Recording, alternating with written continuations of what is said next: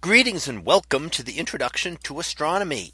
One of the things that I like to do in each of my introductory astronomy classes is to begin the class with the astronomy picture of the day from the NASA website that is apod.nasa.gov apod. And today's picture for August the 23rd of 2021. Well, it is titled Abell 3827 Cannibal Cluster Gravitational Lens. So what do we see here? Well, this is a galaxy cluster known by the catalog designation of Abell 3827. And most of the objects that you see in this image are galaxies. Now some of them look relatively familiar and look like the spiral and elliptical galaxies that we are used to. However, there are some very distorted galaxies here. Now often when we look at galaxies that have been distorted it is because they're interacting and their gravitational fields interact distorting the galaxy. However, that is not what we're looking at here. And in fact, the galaxy stretched out in kind of an arc to the right hand side is actually several multiple images of a single distant galaxy way beyond the cluster. And it's kind of arcing around those four elliptical galaxies that are central portion of this cluster. Now this is what we call gravitational lensing and is a prediction of general relativity. General relativity describes gravity a little bit different than we're used to hearing about through Newton. Newton looks at gravity as a force between objects. General relativity, on the other hand, says that a massive object will distort the space around it. And the more mass it has, the more distorted that space becomes. So that when light travels through this distorted space, it follows different paths depending on the exact gravitational field. So what we're seeing in that arc, which looks like galaxies with three separate cores scattered around, is actually three images of the identical galaxy.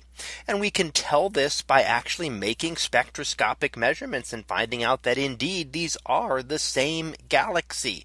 So it is multiple images of one galaxy that has been distorted as its light travels through the gravitational field of this cluster. So it is one thing that this is very useful for is determining the mass of the cluster. So we can use how the gravity bends the light to infer how much mass must be in the cluster to cause the bending that we see. And one of the things that we learn from this is that there is a lot of material that we simply cannot see in these galaxy clusters that cannot be accounted for by the visible material that we see. And this is what we call the dark matter. And in fact, the amount of dark matter in a cluster can be as much as 50 or even 100 times the amount of material that we see visibly. So for each galaxy that we see, that means we need 50 to 100 galaxies worth of material to account for the bending that occurs and explain that under general relativity.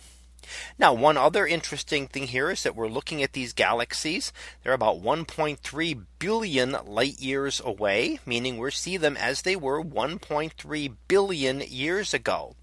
How have they changed over that time? Well, we would expect that they're very close that since they're very close together at the center, that they will have cannibalized each other and we will just see one large galaxy now. However, we cannot see that until the light gets to us.